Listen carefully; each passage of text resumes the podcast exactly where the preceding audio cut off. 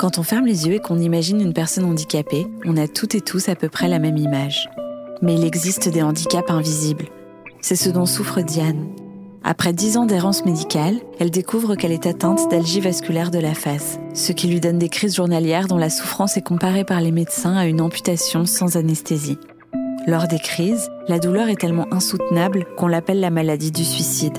Mais Diane a choisi de se battre, d'affronter sa maladie et de faire changer les mentalités dans nos sociétés qui ne considèrent le handicap que lorsqu'il est bien visible.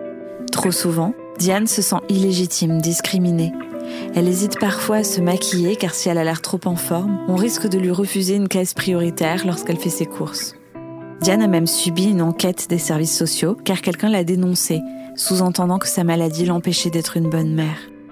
Aujourd'hui, elle a créé un compte, Les mots en couleur, suivi par plus de 200 000 personnes, dans lequel elle libère la parole et partage son quotidien. Un véritable espace d'entraide et de bienveillance. Je vous souhaite une bonne écoute. Bonjour Diane. Bonjour. Ça va? Ça va et toi? Oui, ça va. Je suis contente qu'on arrive à enregistrer un épisode. En plus, euh, de ton côté, il y a le petit euh, chant des oiseaux. Donc pour moi, qui suis dans, qui suis à Paris, j'avoue, ça a un côté assez euh, agréable. on est bien ici. J'ai l'impression.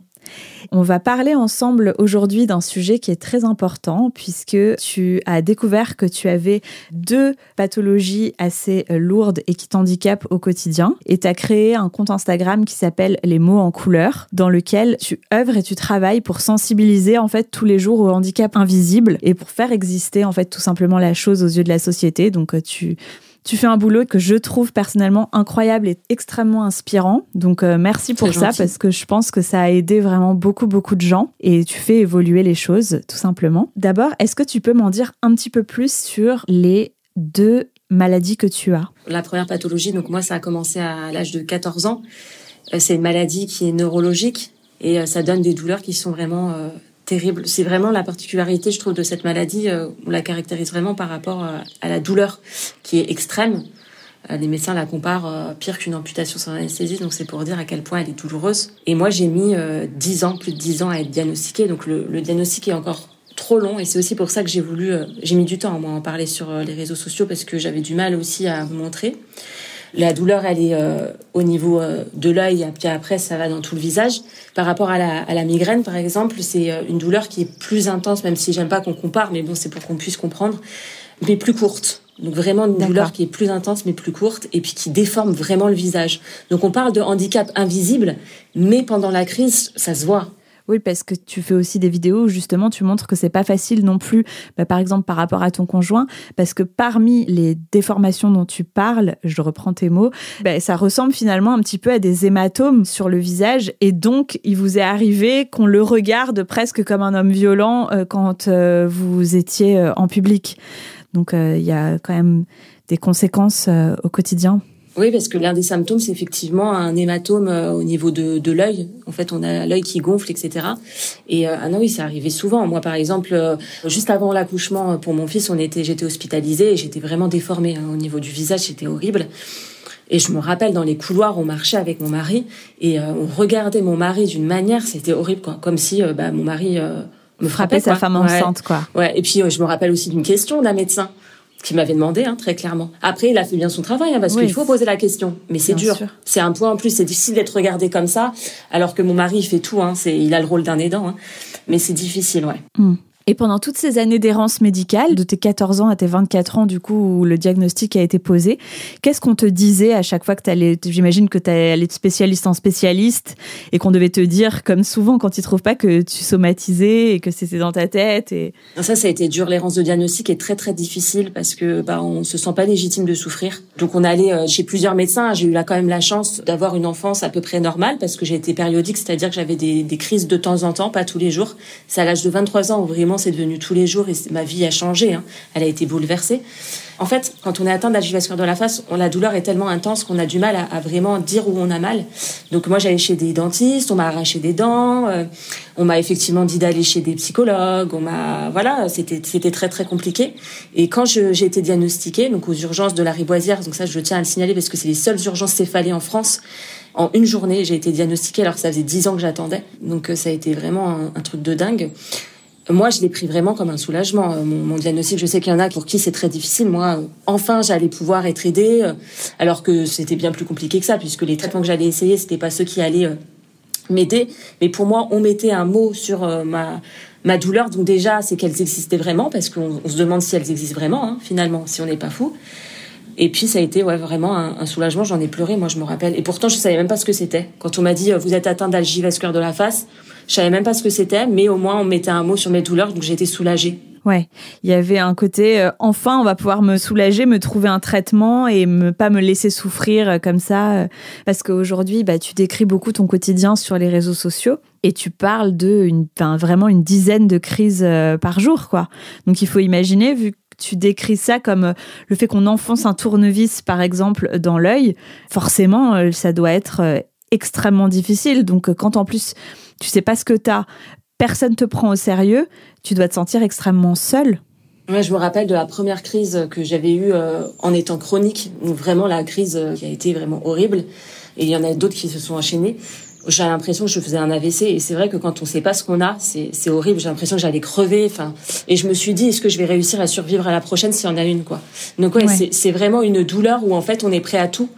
Et c'est là où vraiment je trouve que l'algie vasculaire de la face, il y en a plein de maladies chroniques où c'est très difficile, mais l'algie vasculaire de la face, c'est vraiment une maladie où on est prêt bah, à tout, et c'est aussi pour ça qu'elle est surnommée la, maladie du suicide, quoi. Parce que ça pousse les, les malades à bah, aller euh, jusqu'à se suicider, et c'est terrible, quoi. Toi, tu as pu avoir des pensées noires? Ah oui, oui, moi je, je me rappelle quand on était euh, dans un, enfin on, on habitait un appartement au deuxième étage, euh, j'avais envie de sauter par la fenêtre, de me foutre en l'air. Hein. Heureusement que j'avais ma famille, heureusement que j'avais mon mari, et après par la suite j'ai eu mes enfants. Mais euh, oui, oui. Et du coup, comment il a géré ton mari? Parce que ça a commencé à devenir vraiment quotidien. Vous étiez déjà ensemble?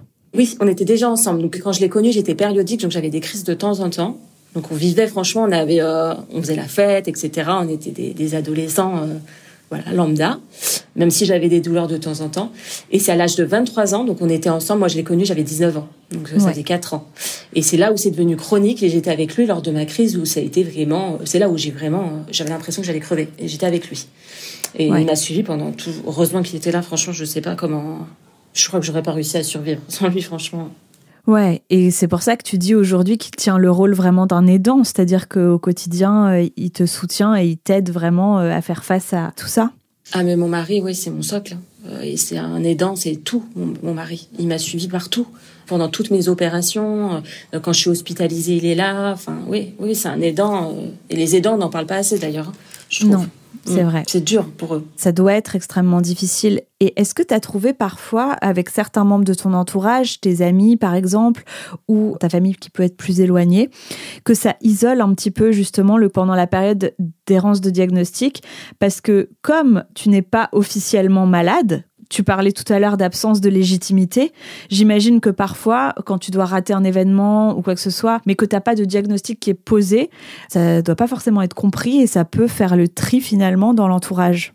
Ah ben moi, ça a été difficile avec mes parents. Hein. Ce sont aussi des, personnes proches finalement. Avec mes parents, ça a été très très compliqué parce que euh, moi qui étais très fêtarde, moi qui euh, travaillais, moi qui voilà, je, je, suis quelqu'un qui se laisse pas aller, aller en fait. Et ben ils me voyaient dépérir, et ils comprenaient pas. Et mes parents, c'est des personnes euh, qui se laissent pas abattre quoi. Ils, euh, ils comprenaient pas que je puisse pas travailler, que je reste chez moi, que voilà, ça a été compliqué puisqu'en plus je pouvais pas dire je suis atteinte d'algie vasculaire de la face. J'étais, je disais j'ai mal quelque part. J'avais des crises qui étaient essentiellement la nuit. Donc c'était très très compliqué. Avec mes parents, ça a été très compliqué jusqu'au moment où j'ai été diagnostiquée finalement. Et là, ma maman a été là, euh, mon papa aussi, mais ma maman était, elle est venue me chercher à l'hôpital, je me rappelle, et elle a pleuré. Et, euh, je sais qu'elle a beaucoup culpabilisé de ne pas avoir été là avant. Mais euh, je pense qu'elle l'a, elle l'a vécu comme elle a pu le vivre finalement. Je, je, sais que pour les personnes qui ne sont pas là en fait, parce que mon mari était là pendant les rangs de diagnostic. mes parents ne vivaient pas avec moi, ils pouvaient pas s'en rendre compte en fait. Et ça, c'est compliqué pour les proches. Donc, ils m'ont accompagné comme ils ont pu m'accompagner, et puis ils m'ont accompagné fois mille. Après, ils, se sont rattrapés. Ouais. Et puis, il y a un côté aussi avec la parole d'or du médecin. C'est-à-dire que si les médecins disent, euh, par exemple, bah, c'est dans la tête, euh, vous êtes stressé, euh, etc. Enfin, je sais pas ce qu'on disait à l'époque, mais parfois, quand les diagnostics sont longs à être posés, c'est un peu ce qui ressort. Mais j'imagine que pour l'entourage, ça devient un petit peu bah, la parole d'or. Bah, on, on trouvait pas ce que j'avais quoi. Ma, mère, elle me, elle m'accompagnait chez des dentistes, chez des médecins, et euh, on trouvait pas ce que j'avais. Donc si on trouvait pas ce que j'avais, c'est peut-être que je n'avais pas spécialement quelque chose et qu'il fallait que je me bouge les fesses. Et puis euh, voilà, mes parents, ils ont vécu euh, la maladie avec mon petit frère aussi. Donc c'est des, c'est voilà. la même? Non, non, c'est pas l'algie vasculaire de la face, mais c'est voilà, c'était une maladie où ils ont mon petit frère a failli y rester. Donc ils, ils sont ils sont très durs, mes parents au niveau faut se battre. On n'a pas le choix de se battre avec mes parents. Et j'ai toujours connu ça. Et je pense que ça m'a beaucoup aidé d'ailleurs, hein, parce que je me suis jamais posé la question en fait moi. Ouais. J'avais pas le choix quoi. Quand on me dit oui t'es courageuse, non je suis pas courageuse, j'ai pas le choix en fait. J'avance parce qu'il le faut. Et mes parents, euh, c'est grâce aussi à eux qui m'ont inculqué ça, quoi. Cette volonté de toujours avancer, de toujours, euh, voilà, il faut y aller et puis c'est tout, quoi. Et je pense qu'ils n'ont pas compris pourquoi, euh, pour eux, je me laissais un petit peu aller et il fallait que je me bouge les fesses, quoi. Et jusqu'au moment où ils ont vu quand même que j'avais perdu 15 kilos, que j'arrivais même plus à, à, mettre un pied devant l'autre, et puis le diagnostic, le diagnostic a tout changé. Mais je pense que pour beaucoup de proches, ça je le conseille d'ailleurs à pas mal de malades, quand vous êtes diagnostiqué, bien évidemment, parce que même le diagnostic parfois ne suffit pas hein, pour les proches à comprendre. Amener la personne avec qui vous êtes, votre conjoint, parce que parfois le conjoint ne comprend pas, amenez-le chez le médecin et le, parfois le médecin peut expliquer à votre conjoint euh, ce que vous avez et enfin les mots, le mot des médecins, les mots des médecins permet euh, souvent de faire comprendre les choses parce que le malade quand il explique ce qu'il a, souvent ça suffit pas. Alors que quand ça vient du médecin, c'est différent. Ça fait autorité. ça change tout. Et la deuxième, du coup, pathologie que tu as, c'est de l'endométriose aussi. Donc ça, on en parle un peu plus. Aujourd'hui, la parole euh, se libère quand même beaucoup plus sur euh, cette maladie. Et donc toi, euh, ben, on le sait, l'endométriose, par exemple, moi aussi, j'en ai. Effectivement, il y a des crises qui sont aussi importantes. Et j'imagine, toi, ça doit être vraiment horrible de cumuler les deux, quoi. Quand tu te retrouves, je ne sais pas si c'est par exemple tes règles qui amplifient les crises, toi, côté endométriose, mais si tu as une crise d'endométriose en même temps qu'une crise au niveau de la tête, ça doit être juste invivable. Moi déjà l'endométriose, quand j'ai j'ai pas du tout accueilli le, diagnostic de, l'endométriose comme le, diagnostic de de la face. Moi ça a été un rejet complet. Je me suis dit encore ça c'est pas possible. Enfin pourquoi on a je vais pas pouvoir gérer ça en plus. Alors j'ai pas eu le choix, je l'ai géré, c'est comme ça, mais ça a été difficile. Et effectivement, euh, bah en fait, euh, la, la, fatigue pour la pour la de la face fait que les crises augmentent. Enfin, c'est un cercle vicieux en fait. On est fatigué, on a plus de crises. Euh, on a plus de crises, on est fatigué, et ainsi de suite. Et l'endométriose, c'est un petit peu ça aussi, c'est-à-dire que la fatigue n'aide pas. Euh. De toute façon, les maladies chroniques, c'est un petit peu ça, c'est vraiment des cercles vicieux. Et puis quand j'ai pas l'endométriose, j'ai la vasculaire de la face. Quand j'ai pas la vasculaire de la face, j'ai l'endométriose. Donc c'est un quotidien qui est pas facile. Donc je jongle avec mes maladies chroniques, j'essaye de profiter des moments, euh, parce qu'il y en a, hein, des bons moments. Et puis voilà, mais l'endométriose, on en parle beaucoup plus. Il y a beaucoup plus d'astuces, mais bon, c'est une maladie qui est pas facile non plus. Hein. Ouais. Et l'algie vasculaire de la face, d'après ce que je comprends de ce que tu partages aussi sur euh, tes réseaux sociaux, c'est une maladie que même les médecins tâtonnent un petit peu à encadrer, quoi. C'est-à-dire que bah, les traitements, il faut les essayer. Et là, tu sembles avoir trouvé un traitement qui t'aide euh, beaucoup plus. Et ça aussi, ça a été long? Ça a été euh, extrêmement long parce que quand j'ai été diagnostiquée, moi pour moi c'était bon, euh, c'était plié, euh, j'allais avoir un traitement qui allait fonctionner, c'était bon quoi. c'était ouais. à chaque traitement que j'essayais, c'était je prends le traitement et je vais retrouver ma vie d'avant. Alors que c'était pas ça en fait, c'était qu'il fallait que j'accepte que ma vie serait différente, mais qu'elle serait peut-être pas pour autant moins bien. Et ça a été très compliqué. Donc non, ça n'a pas été facile, c'est-à-dire que à chaque j'ai essayé énormément de traitements qui n'ont pas fonctionné, j'avais les effets secondaires des traitements qui étaient extrêmement difficiles, plus le fait que ça ne fonctionnait pas donc en plus j'avais euh, l'échec puisque quand on essaie un traitement, il faut savoir que on y croit et puis après on a la déception et c'est les montagnes russes et c'est ça pendant euh, moi j'ai essayé des dizaines et des dizaines de traitements. Donc ça les essais thérapeutiques c'est extrêmement difficile. Heureusement que j'avais aussi mon papa qui me donnait cette force euh, bah, d'y croire quand j'y croyais même plus. Enfin c'était vraiment c'était vraiment ça. Mais mes proches parfois j'avais même plus envie d'essayer de traitement parce que j'avais peur d'être déçue. J'y croyais même plus quoi. Donc après j'ai été opérée. J'ai été opérée une dizaine de fois pareil, je suis allée jusqu'à des trucs. Enfin, franchement, je me, c'est là où on se dit que la gestion de la face, on est vraiment prêt à tout. J'ai signé, j'ai fait mon testament à l'âge de 26 ans. Enfin, ouais. voilà, ouais, non, je sais même pas comment j'ai pu faire un truc pareil. Et après, maintenant, aujourd'hui, j'ai effectivement des traitements qui fonctionnent, c'est-à-dire que je suis hospitalisée tous les deux mois avec des perfusions de kétamine et des patchs de Kutenza, c'est du piment. Et ça fonctionne. C'est pour ça qu'il faut vraiment pas perdre espoir parce que moi, on m'avait dit que bah, j'étais euh, pharmacorésistante. Pharmacorésistante, ça veut dire qu'aucun traitement ne fonctionne. Mhm. Et aujourd'hui, on a enfin trouvé un traitement qui fonctionne. J'ai pas plus de crise, hein. j'en ai des crises. mais je suis passée à une quinzaine de crises, à 3-4 crises par jour. Donc c'est déjà beaucoup mieux. J'imagine que en plus c'est toujours pareil. Si demain quelqu'un, enfin si moi demain j'ai trois crises par jour, j'imagine que ce serait très difficile à vivre. Mais toi, quand tu sors de 15 crises par euh, jour, j'imagine que tu arrives beaucoup plus à les gérer et même que ça entache moins ton quotidien parce que 15 crises par jour, euh, finalement parfois ça te prend la journée quoi. Ah bah 15 crises par jour, je faisais plus rien. J'avais plus de vie, j'étais hospitalisée tout le temps. 15 crises par jour, c'était horrible. Et tu parles aussi euh, d'errance médicale et du fait d'être résistant euh, aux médicaments. Récemment, tu as pris la parole aussi pour un sujet super important puisque tu as dit que tu avais été euh, accro aux opioïdes malgré toi, puisqu'en fait, dans ton errance médicale, le médicament avait été mal ciblé et on t'avait prescrit du tramadol que tu prenais en continu. Donc le tramadol, c'est de la morphine. C'est un médicament qui est très très fort et donc la morphine, on le sait, ça peut poser des problèmes d'addiction et personne t'a informé, t'a dit que ça pouvait arriver, t'a mis en garde et donc tu t'es retrouvé finalement à avoir euh, bah, des périodes de manque où t'allais allais euh, transpirer dans ton lit euh, parce que t'avais pas pris ta dose ou t'avais oublié ton cachet, etc. Et ça, quand on a pris conscience, ça a été un nouveau aussi, j'imagine, problème à prendre à bras le corps. Ouais, ça, ça a été un, un, nouveau combat, ça. Et ça, j'ai mis des, des, années hein, à m'en rendre compte. Il a fallu un témoignage d'une personne. Pour ça, très important de témoigner, même si je sais que c'est difficile, hein, parce que il m'a fallu du temps aussi pour témoigner, parce que c'est tabou, alors que je vous assure que ça concerne beaucoup, beaucoup de personnes. Mais oui, on m'a, on m'a, en fait, on m'a donné du tramadol à la base pour soulager mes douleurs quand j'étais en errance de diagnostic, parce qu'on savait pas ce que j'avais. Donc, c'est très important de soulager les douleurs, hein, bien évidemment. Bien sûr. Mais le problème, c'est qu'on ne m'a jamais prévenu du risque addictif. Donc on me les a prescrits chaque mois, sans jamais me prévenir et sans jamais arrêter. Donc aujourd'hui, le problème, c'est que déjà, en plus, le tramadol n'est pas du tout un médicament pour euh, la vasculaire de la face, ça ne fonctionne pas. Donc quand j'ai été diagnostiquée, on aurait dû l'arrêter, chose qu'on n'a pas fait. Et je me retrouve des années après, donc ça c'était en 2013, donc là on est en donc dix ans après en gros, euh, à être addict encore au, à, ce médicament-là. Et c'est un combat en plus, c'est une maladie, il hein, faut quand même le dire. Et il a fallu du coup euh, bah, pratiquement dix ans pour que un médecin me disent que j'avais un problème avec ce médicament-là. Sinon, les, autres médecins me le prescrivaient. Ouais. C'est quand même dingue. Et comment tu as eu l'envie, le déclic de témoigner, de te dire que tu allais en faire un combat et aider d'autres gens, tendre la main à d'autres gens? Qu'est-ce qui t'a donné l'idée au départ? Bah, c'est dingue parce qu'on parle de force, mais moi, c'est quand j'étais au plus bas. C'est ah ça qui est fou. C'était en 2019, j'étais en dépression, j'étais hospitalisée euh, à Grenoble, au fin fond euh, d'un service de neurologie. Enfin, c'était horrible, quoi. J'étais toute seule. Mon mari pouvait pas venir me voir. Enfin, voilà. Et je me suis dit, je suis pas, je dois pas être seule. Donc, faut que je partage.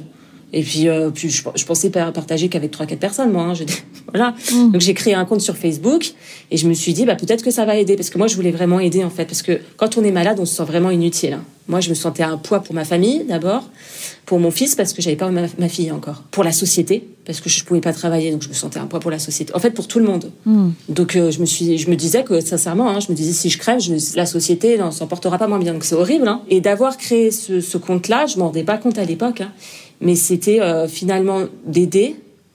Et après, ça m'a aidé moi-même en fait. Ça a été un, vraiment un cercle vertueux euh, de dingue. Donc j'ai créé ce compte Facebook et puis après ma meilleure amie, je pense qu'elle a senti que j'en avais besoin. C'était le bon moment en fait pour moi. Moi j'écrivais hein. sur Facebook, j'écrivais beaucoup. J'écrivais des pavés, j'adorais écrire. Et elle m'a dit, il faut que tu fasses aussi sur Instagram et t'écris moins. Sur Instagram, faut pas écrire. Je connaissais pas Instagram. Faut surtout pas écrire. Instagram, c'est surtout de la, photo. Je lui dis, ah ben non, moi j'adore, j'adore écrire. C'est pas pour moi. Sinon, si je le fais, j'écris. Et donc, j'ai fait euh, sous ma forme à moi. J'ai fait sous forme de témoignage et j'ai juste parlé de moi, de mon quotidien en tant que malade chronique, atteinte d'algivescure de la phage. Et puis après, il y a eu l'endométriose. Et puis finalement, en fait, ça a parlé pas qu'aux personnes atteintes d'algivescure de la face, aux personnes, euh, bah, les personnes euh, atteintes de maladies chroniques, euh, les proches, euh, les médecins, tout le monde en fait finalement. Et j'ai et ça a permis de ce sentiment d'utilité, ouais, ouais, c'est ça. Et une thérapie. Ça te fait du bien d'échanger parfois avec des gens qui te disent justement euh, bah merci parce que tu m'aides beaucoup? Ah bah ça a été ma thérapie par rapport à ça. C'est, ouais, ouais, ça a été vraiment de, de, recevoir. Je reçois tous les jours des, des messages comme ça. Parce qu'en fait, ces personnes me remercient, mais moi je les remercie fois mille parce que euh, elles se rendent même pas compte à quel point elles m'ont sauvé. Moi, en 2019, vraiment, c'était une catastrophe. Hein. Je J'arrivais pas à m'occuper moi-même. Hein. C'était une cata. Ouais, j'étais vraiment au plus bas. Et c'est aussi important ce message-là parce que j'étais au plus bas et pourtant aujourd'hui, je vais mieux. Oui, et puis euh, c'est dû aussi au fait que bah, tu t'es accroché, tu as fini par rencontrer le bon professionnel de santé. Et en général, on le sait, avec les maladies chroniques, il n'y a pas de secret. C'est important d'être bien entouré et d'avoir euh, la personne qui devient euh, une ou un allié, tu vois, et qui pose le diagnostic et qui te fait comprendre que tu seras pas lâché et que jusqu'à trouver le bon traitement, tu resteras soutenu et accompagné. Donc, c'est ça et puis qui est là en fait, qui est juste présent parce que même tu, tu vois, même si elle n'avait pas réussi à trouver le bon traitement, parce que jusqu'à il y a un an, elle n'avait pas le bon traitement, mais elle était là. Ouais. C'est-à-dire que j'envoyais un mail et puis elle était là. Et ça, ouais, faut trouver le bon le bon médecin et ça, ça aide vachement. Et par rapport au partage sur les réseaux sociaux, ce que tu as pu aussi dire, c'est que quand on a un handicap invisible, tu dois presque t'excuser. Parfois, on te dit euh, que bah, euh, non, t'es pas handicapé et qu'il faut que tu fasses la queue comme tout le monde. Ah ça, c'est ça, c'est un combat euh, qui est important pour moi parce que pour moi, franchement, hein, d'avoir un handicap en plus, un handicap invisible, c'est un point en plus justement parce que c'est toujours ce problème de légitimité en fait. C'est-à-dire qu'aux yeux des, des gens, on n'a pas d'handicap. C'est un truc de dingue. C'est-à-dire que euh, le problème d'être jeune, le problème de, bien s'habiller, à des moments je me dis est-ce que là voilà je me sens pas très bien, je vais aller au supermarché, peut-être que je m'habille pas pas très bien parce que sinon je vais pas être légitime et puis on va, m'embêter. Moi j'étais avec mon fils une fois, juste avant Noël, je fais les courses, je vais en cas en prioritaire parce que euh, je sentais que ça allait pas trop et je me suis fait embêter et je me suis fait en plus agresser physiquement avec mon fils par une personne qui pour elle disait et elle disait que j'étais trop jeune. Donc c'est c'est vraiment ce problème de on est trop jeune, ça se voit pas j'y travaille vraiment chaque jour, mais c'est compliqué. Et j'ai des personnes d'ailleurs qui me disent, et ça, je trouve que c'est très bien de leur part, hein, qui me disent, enfin, je, suis contente de te suivre parce que à la, à la base, j'avais cette opinion justement des personnes euh, bah, qui sortaient de leur voiture et qui étaient debout, et pour moi, elles, abusaient de se mettre sur une place handicapée, quoi. Ouais, bien et sûr. Elles ont changé d'opinion. Donc c'est que ça fonctionne et qu'il faut continuer. Et comment tu réagis, par exemple, dans une situation comme celle que tu viens de me décrire, quand euh, la personne te, te rentre dedans en te disant que t'es pas légitime à passer euh, à la caisse prioritaire? Avec mon fils, c'est compliqué. Euh. Le problème, c'est que quand on n'est pas bien, en plus, on est, euh, on est plus vulnérable. Hein. Quand c'était avec mon fils, j'ai, je me suis repliée sur moi-même, mais je veux pas enfin, avec moi, je trouve ça, enfin, je n'arrive même pas à comprendre qu'on puisse faire ça alors que j'avais mon fils avec moi. Qui est petit, hein, en plus, il est pas. Ouais, oui, il a 5 ans. Ouais, voilà. Il a 5 ans, mon fils. Mais euh, aujourd'hui, j'ai plus, j'ai, je pense que j'ai, me suis, j'ai une carapace que je n'avais pas avant, donc je me laisse plus faire. Mais c'est quand même triste, c'est-à-dire que j'ai la, carte de prioritaire et de stationnement et il y a des moments où j'ose pas euh, l'utiliser parce que je me dis que je n'ai pas la force aujourd'hui pour euh, interagir euh, avec la personne et lui rentrer dedans si on me fait une réflexion, j'aurais pas la force aujourd'hui quoi. C'est quand même triste. C'est très triste, ouais. Voilà. Et par rapport au quotidien que tu décris, il y a quelque chose que tu as partagé aussi récemment, c'est que tu montres beaucoup ce que c'est que le quotidien d'une personne qui est atteinte de maladies chroniques, à savoir bah, les préparations aux opérations, le fait que tu dois te raser la tête euh, régulièrement, etc. Et vous avez vécu aussi quelque chose de très difficile avec ton mari, puisqu'il y a une de tes abonnées qui a contacté l'aide sociale à l'enfance pour dire que ce que tu faisais euh, subir à tes enfants du fait de ta maladie n'était pas équilibrant pour eux. En gros, on t'a reproché de ne pas être une assez bonne maman, alors que c'est déjà enfin, bien difficile. Et donc, vous vous êtes retrouvé dans une situation de combat pour prouver, avec un renversement vraiment de la charge de la preuve, pour prouver que vous étiez des bons parents, etc. Alors que de base, toi, tu fais ça aussi pour aider euh, les autres, de partager ça. Et est-ce que dans ce genre de moment, ça t'est arrivé de regretter de partager et tu t'es dit, en fait, il faut plus que je le fasse? Qu'est-ce que tu t'es dit? J'ai beaucoup culpabilisé. Hein. Ça a été une période qui a été extrêmement difficile. Et euh, bah, ce genre de vidéo, euh, parce qu'il y avait mon fils hein, sur la vidéo, je ne le referai plus. Ouais. Pourtant, il y a rien et ça a beaucoup. D'ailleurs, cette vidéo, je me rappelle, j'avais reçu plein de messages de personnes, par exemple, euh, qui ont un cancer, qui avaient, bah, les enfants ont, ont, participé, par exemple, au rasage parce que ça les aide. Enfin bref, c'est un sujet qui est, qui est, assez difficile. Mais en fait, c'était au-delà hein, de, de, ce, cette vidéo. Moi, on me reprochait clairement d'être malade. Hein. Donc, en fait, c'est compliqué. Et après, c'est un sujet qui, moi, me tient beaucoup à cœur, parce que tu vois, j'ai fait deux épisodes sur le sujet avec une maman à qui on a retiré la garde de sa fille, parce qu'elle a voulu la protéger, parce que son père était incestueux, et donc quand elle a déposé euh, plainte, on lui a retiré la garde de sa fille.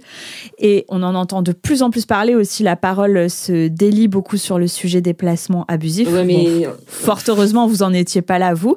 Mais est-ce que tu as trouvé que, malgré tout, les personnes que tu rencontrais étaient un petit peu euh, à charge ou que c'était ah bah compliqué? Oui. Non, mais c'est bah, tout le problème. Et euh, tu dis que les, la parole se délie, je peux te dire que Moyennement. Tu vois, nous, on a gagné. Enfin, on a, il y a, plus rien. Tu vois, je veux dire, on est sorti du process et c'est fini. Et je peux te dire que la peur reste. Ouais. Donc, la parole se délie. Je me dis, si moi, parce qu'en en fait, c'est une question de se dire, est-ce qu'on, est-ce qu'on en parle? Et avec Xavier, on s'est dit, si nous, on n'en parle pas, mais qui va en parler, en fait? Ouais. Parce qu'il y a, un, y a un, régime, un régime de la terreur qui est terrible. Hein. Donc euh, oui, oui, bien sûr que c'était à charge. Et d'ailleurs, elles ont été réprimandées, hein, ces deux personnes-là. Parce que finalement, nous, on en veut beaucoup plus à ces deux personnes-là. Moi, je mets pas toutes les assistantes sociales dans le même panier, bien évidemment. Celles que vous avez rencontrées ont été... Euh, bah oui, parce que euh, pour elles, en fait, je n'étais pas apte, au vu de ma pathologie, parce que c'était surtout la JS dans la face, c'était pas l'endométriose hein, qui posait problème. J'étais trop hospitalisée, il y avait la bouteille d'oxygène, il y avait le fait que je me rasais, il y avait le fait aussi que Raphaël avait participé, mais le fait que je me rase aussi, hein, que Raphaël me voit avec les cheveux rasés. Donc en gros, j'aurais dû porter une perruque. On t'a reproché aussi à un moment où tu étais hospitalisée et où tu n'avais pas pu être présente, euh, je sais plus euh, pour euh, quelle... Pour Capucine. Ouais, enfin, elle, avait eu un souci et évidemment, bah, logiquement, tu n'avais pas pu être là puisque tu étais hospitalisée et ça t'a été reproché dans ce cadre-là. Ça paraît aberrant. Moi, moi en gros, j'étais opérée, bah, mon opération était prévue depuis longtemps. C'est ça qui s'est passé. J'étais à Grenoble pour me faire opérer. L'opération était le lendemain et on a appris que ma, ma fille allait se faire hospitaliser d'urgence. Et on m'a reproché de ne pas être là euh, lors de l'hospitalisation de ma fille, qui a duré un mois en fait. Hein. Euh, sauf que j'étais à Grenoble euh, en train de me faire opérer. J'ai fait comme j'ai pu et puis non mais puis même au-delà quoi. J'ai Xavier qui était mon mari était là en fait. Donc je vois même pas comment on peut reprocher ça à une maman. Enfin. Bien je me sûr. suis opérée de la tête, quoi. Enfin bref. Bah évidemment, évidemment. Et on vous a reproché aussi des choses ahurissantes qui font très très peur, c'est-à-dire que la personne en question qui vous aurait dénoncé a aussi reproché par exemple que vous faisiez appel à une nounou euh, le week-end pour... ça, ça me euh, fait limite rire. Hein. Oui, pour vous faire un petit ciné. Dans ce cas, je pense vraiment qu'il y a beaucoup de parents euh, qui euh, sont inaptes à être parents parce que je veux dire, euh, enfin. c'est faux en plus. Hein. Oui, mais en gros. imaginons que ce soit vrai.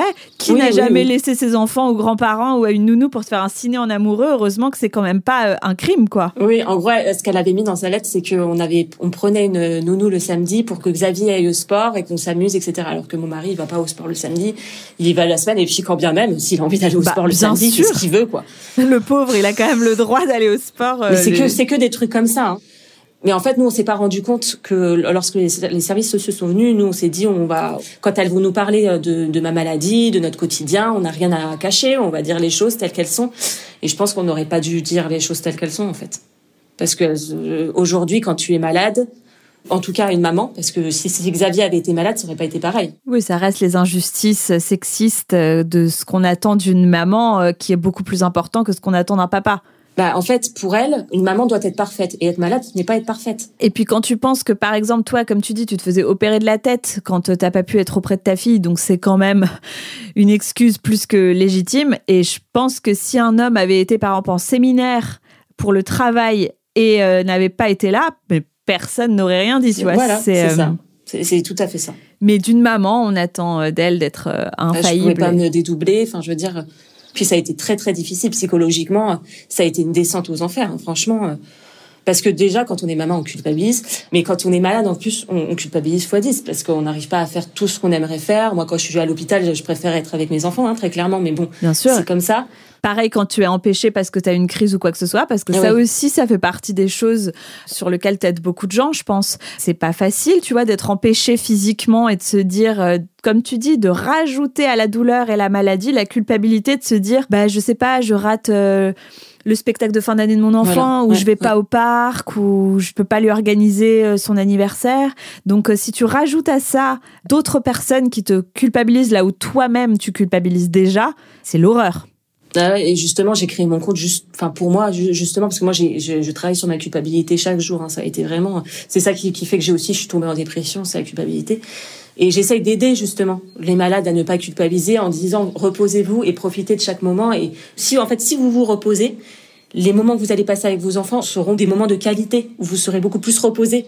Et tu t'es fait aider justement par un psy? Bah non, pourrait peut-être, mais. Euh non, je me suis pas fait aider. Ça pourrait peut-être t'aider parce que j'imagine que ça doit pas être facile, comme tu dis, de retrouver ce que tu as mis tant de temps à bâtir, quoi. Ouais, puis j'ai des traumatismes, par exemple, d'aller à la boîte aux lettres, c'est très très difficile pour moi parce qu'on a reçu des lettres euh, bah, de qui te disent que bah tu vas recevoir euh, la, visite des, bah, des services sociaux euh, la semaine d'après ou que tu vas aller au tribunal avec ton enfant de 5 ans. Euh, c'est des traumatismes quoi ou des appels des services sociaux j'ai peur de, les numéros cachés j'ai peur enfin voilà c'est des traumatismes quoi et comment tes enfants l'ont perçu? Est-ce qu'ils l'ont perçu déjà? Surtout ton plus grand parce que ta fille, elle est petite, elle a, je crois qu'elle a l'âge de ma fille. Non, elle a quel âge ta fille? Ouais, voilà. Deux ans et demi. Donc bon, c'est pas pareil que ton fils. Ton fils, il comprend déjà bien. Ouais, puisque ma fille, en plus, c'était l'année dernière. Donc tu vois, elle avait un an et demi. Euh, ouais. Enfin, voilà. Elle a pas. Pour moi, oui. Elle a, elle a pas réalisé, ouais. Non, non. Par contre, mon fils, ils l'ont obligé à aller au tribunal et d'entendre tout, de A à Z. Et en plus, les enfants, ils n'ont pas du tout la même euh, façon de réagir que nous. C'est-à-dire que lui, comme euh, c'est son quotidien finalement de voir sa maman aussi qui se rase, il y voit pas, j'imagine, de, de côté traumatisant ou quoi que ce soit. Et presque, alors j'en sais rien, je suis pas professionnelle. C'est un jeu, Déjà ça. Et puis j'imagine que si vous en faites euh, quelque chose qui est secret et que d'un seul coup il voit sa maman sans cheveux, J'imagine que c'est là où le. Bah, c'est ce que la juge a dit. Hein. On a eu la chance d'avoir une juge qui a été ultra euh, bienveillante. C'est ce qu'elle a dit c'est ce qu'on a essayé de lui faire comprendre et c'est ce qu'elle a dit. Elle a retenu ça. C'est-à-dire que si euh, on cache les choses avec un enfant, il va être beaucoup plus inquiet, il va avoir beaucoup plus de peur. Alors ce qu'on fait avec Raphaël maintenant, parce qu'en fait on, on, évolue aussi.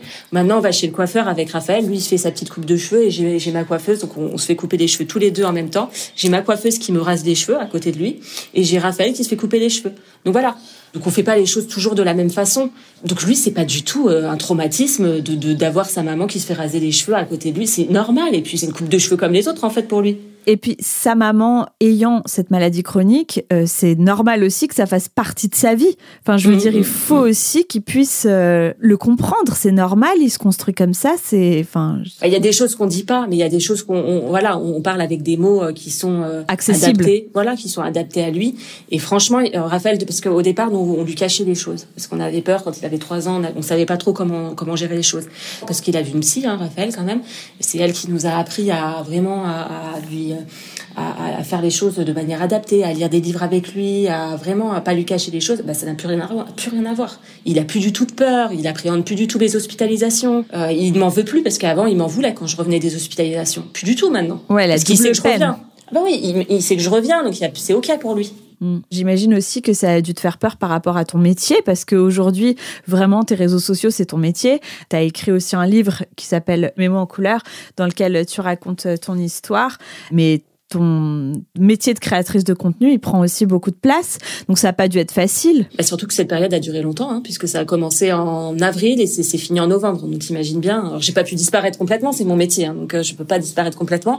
Mais j'étais, euh, c'était compliqué. Les gens voyaient que j'étais pas bien et pourtant nous on en a, on en a pas parlé jusqu'au moment où euh, ça s'est réglé. Mm. Ah bah oui, on, s'est protégé de fou, hein, nous. Hein. Notre priorité restait nos enfants et ça, de toute façon, ça le restera toujours. Aujourd'hui, oui, on a changé notre manière de faire parce qu'on sait à quel point les gens peuvent être tordus. Je sais à quel point les gens peuvent être géniaux, mais vraiment, on a des, j'ai une communauté, 99,9% sont adorables, sont bienveillants, ils m'aident, enfin, ils sont super. Mais j'ai, des, voilà, je sais qu'il y a des personnes qui peuvent être complètement tordues, mais, et d'ailleurs, la personne, c'est pour ça que je, je lui en veux même pas spécialement parce que moi, je l'ai lu, la lettre de la personne qui nous a dénoncé, et elle a un problème psychologique. Donc euh, moi j'en veux aux deux personnes, deux femmes qui devraient être professionnelles et qui ont suivi un cursus normalement pour faire ce métier-là et qui n'auraient jamais dû euh, avoir cette attitude envers nous. C'est de la discrimination en fait envers le handicap. Et moi, ça me fait peur en fait de me dire que ces personnes continuent à faire ce travail-là. Enfin, nous, on a eu la chance aussi euh, d'avoir les moyens en fait de se défendre, d'avoir une avocate mais si j'avais pas eu d'avocate, qu'est-ce qui se serait passé, en fait? Ou si tu avais été, euh, entre guillemets, plus fragile psychologiquement aussi, parce que, enfin, je veux dire, quand tu as déjà beaucoup euh, sur les épaules, on te rajoute ça, euh, c'est un coup, pour le coup, vraiment à, à lâcher la rampe, quoi. Bah, C'est-à-dire qu'en plus, elle s'attaque à des personnes qui sont fragiles. Et je trouve ça horrible. Et j'ai essayé de leur dire, mais... On, on, en a parlé avec notre avocate, hein, parce que quand on est sorti du tribunal, j'avais pas l'impression qu'elle se rendait compte à quel point elle nous avait, parce qu'à l'époque, moi, elle m'avait détruit, hein, franchement. Ouais oui, c'est ce que je dis hein, souvent. On a, quand on a des enfants, on a ce sentiment de sécurité. Personne va nous les prendre, etc. Et ben ça, moi, elles m'ont enlevé. Hein, c'est fini. Hein. Ouais. moi, j'avais peur qu'on sonne à ma porte et qu'on vienne me prendre mes enfants. Chaque jour, c'était ça. Et du coup, tu réfléchis, j'imagine, aujourd'hui plus à deux fois avant de partager quelque chose. Ah bah oui, tout est réfléchi maintenant. Hmm. Et puis surtout euh, avec mes enfants, je partage pas grand-chose. Euh, mes enfants, c'est très, euh, je sais pas comment expliquer. On, voit des photos de mes enfants, mais on, on ne sait pas vraiment ce qu'ils font.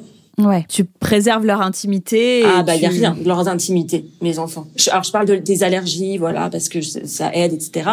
Voilà, je montre quelques petites photos, mais on on saura pas ce que font vraiment mes enfants, quoi. Par rapport euh, à ton travail, du coup, tu disais euh, tout à l'heure que c'était un petit peu à double sens, c'est-à-dire que toi t'aidais beaucoup les gens et que les gens t'aidaient aussi beaucoup. Est-ce que parfois ça t'arrive aussi de recevoir des témoignages de personnes qui, par exemple, soit sont atteintes de la même maladie que toi, soit d'une autre maladie, et qui te boostent dans des moments euh, down de ton côté. Ah, mais moi, de toute façon, depuis que j'ai créé mon compte, c'est ça. C'est-à-dire que j'aide sûrement, enfin, j'aide des gens beaucoup, mais plein de gens m'aident. Par exemple, pour euh, l'addiction aux opioïdes, c'est grâce aux gens que, alors c'est grâce à un témoignage effectivement sur la 6 que je me suis rendu compte que j'étais addict, mais par la suite que j'ai réussi vraiment à pouvoir en parler sur les réseaux sociaux, etc. J'en ai parlé aussi sur euh, l'émission de, Faustine, tu sais, mais c'est grâce aux gens. Sinon jamais j'aurais eu vraiment le courage de, témoigner. Et le nombre de personnes qui m'ont envoyé des témoignages, etc. J'ai pu échanger avec eux. J'ai pu aussi me soulager d'un poids parce que c'est y a une grande culpabilité, euh, puis un grand tabou vous aussi, on se sent un peu nul hein, par rapport à ça. C'est grâce aux gens, ma communauté. On se sent très proche parce que eux, en fait, ils connaissent pas mal de choses de moi. Moi, je connais pas grand chose d'eux, mais on sent, on a cette proximité-là quand même, en fait. Et ça, parfois, c'est difficile de trouver la limite? Euh, bah avec ce qui nous est arrivé, je, pense que les limites, on, se les fixe quand même. Ouais. Par exemple, moi, la, la, la ville où j'habite, je la donnerai plus jamais. Par exemple, je filme pas en, en réel quand je suis dans un lieu, je filme jamais euh, le lieu pendant que tu ouais, y es. Ouais, ouais, je filme quand je suis rentrée chez moi. Ça, ça paraît parfois un peu fou, mais ça, ça me fait peur maintenant. Quand je suis avec les enfants aussi, je, jamais je filme quand je suis avec les enfants au moment I, au moment T. J'attends d'être rentrée. Donc euh, oui, il faut, faut se. Je pense que de toute façon, hein, dans ce métier-là, il faut, il faut mettre des limites. C'est un métier qu'on fait quand même 365 jours sur 365. Hein. Donc si on se met pas de limites, on est vite bouffé quand même. Hein. Et qu'est-ce que tu proposerais justement pour aider à la sensibilisation au, au handicap invisible? Qu'est-ce que tu penses qu'on pourrait faire? Je sais pas, je dis des choses au hasard mais par exemple dès l'école, tu vois, pour éviter ce genre de mentalité et euh, le fait que tu te retrouves à avoir honte de demander de passer à une caisse prioritaire? D'en parler davantage. Alors, je trouve que vraiment, euh, c'est mieux. Hein. C'est-à-dire que vraiment les, jeunes sont beaucoup plus sensibilisés. Je le vois. En fait, je vois la différence. C'est-à-dire que on est quand même plus agressé. Je veux pas faire de généralité, mais on est quand même plus agressé par les personnes qui sont un peu plus âgées. C'est-à-dire que je pense que la sensibilisation est faite de plus en plus chez les jeunes. Mais il faut continuer. Donc peut-être mettre euh, à la télé, on devrait avoir des spots de vidéos où on voit, euh, par exemple, la vidéo que j'ai faite. Moi là, tu sais. Euh, avec la peinture Voilà, bah pourquoi alors, Pas la mienne spécialement, mais ce genre de vidéo devrait être, euh, on devrait l'avoir beaucoup plus, tu vois. Ouais, parce que la vidéo, du coup, pour euh, la décrire peut-être pour les gens qui écouteraient, t'as fait une vidéo euh, dans laquelle tu te peins le visage en fait au fur et à mesure en citant certains handicaps pour montrer qu'ils devraient être vus par les gens quand tu te demandes de passer une caisse prioritaire ou de te garer sur une place handicapée. Ouais, c'est ça. Même, euh, tu sais, même pas que les, les caisses, etc. C'est être légitime aux yeux des gens, en fait. Même aux yeux de tes proches, aux yeux, parce que t'as même pas que les, les caisses, c'est être légitime. Tu vois? Oui, parce que aux yeux de tes proches, par exemple, ce que toi tu décris dans ton quotidien, il y a aussi le fait que parfois, ben, tu peux pas aller à, je sais pas, une réunion de famille parce que tu sais qu'il va y avoir trop de monde et que du coup, ça va te déclencher une crise. Mm. Et ça, j'imagine que tu dois avoir un peu le côté euh, de, oh, mais t'as pas vu euh, tata machin depuis tant de temps, euh, bah, tu, tu, pourrais faire l'effort, etc. Et ça, donc pas forcément dans ta famille, mais on imagine bien comment ça peut arriver, quoi. Ouais, je, je, je l'ai encore hein, même euh, aujourd'hui. Alors moins parce que je pense que voilà, ils connaissent mon parcours et ils savent à quel point si je le si je peux pas, c'est que je peux pas. Mais euh, oui, j'ai des témoignages de personnes qui arrivent pas. Il faut se justifier sans cesse. Alors que si on peut pas, c'est qu'on peut pas. Hmm. Euh, moi, les mariages, par exemple, je peux pas et je sais que j'ai des copines qui ont du mal à comprendre que je ne puisse pas si je peux pas, c'est que je peux vraiment pas. Et j'aimerais pouvoir parce que de louper des mariages, de louper des anniversaires, de louper des dîners, c'est difficile pour moi. Et aujourd'hui, du coup, le fait d'avoir trouvé un traitement euh, qui te convient, est-ce que tu dirais que tu as petit à petit parcouru suffisamment de chemin pour pouvoir dire que tu as trouvé un équilibre? Ouais, aujourd'hui, franchement, depuis, je dirais, euh, un an, je suis bien, je suis, je suis heureuse. Et je, il y a une phrase, j'ai du mal à dire, dire que je suis fière de moi, c'est encore compliqué. Je suis fière de mes proches, etc. J'ai du mal, mais de pouvoir dire, voilà, je je suis accomplie. Je suis accomplie. J'ai mes deux enfants, j'ai mon mari, j'ai mon travail, j'ai ma maison. Euh, voilà. T'as ton chat. mais trois chats, j'ai trois chats. Oh. voilà. D'avoir une maison, par exemple, pour une personne en situation de handicap, peut te dire que c'est compliqué, tu vois. Pour le côté euh, l'adapter, etc., tu veux dire? Non, même pour avoir un crédit, moi, ça a été très ah, compliqué, tu vois. C'est plein de choses qui sont. Et pourtant, moi, j'y passe du temps dans ma maison. Je sors très peu, hein, parce que moi, par exemple, de sortir, je peux avoir une crise n'importe quand. Donc euh, c'est difficile d'avoir un cocon chez soi où on est bien. Je suis bien chez moi. Et ça, euh, j'ai mis des années à trouver vraiment avec euh, Xavier un, un, endroit où on est bien chez nous, où voilà, on a la nature. Voilà, je suis bien chez moi, je suis bien avec ma famille, on, on est accompli, on a, j'ai un boulot que, que j'aime et c'est important d'avoir quand même un boulot qu'on aime parce qu'on le fait quand même beaucoup.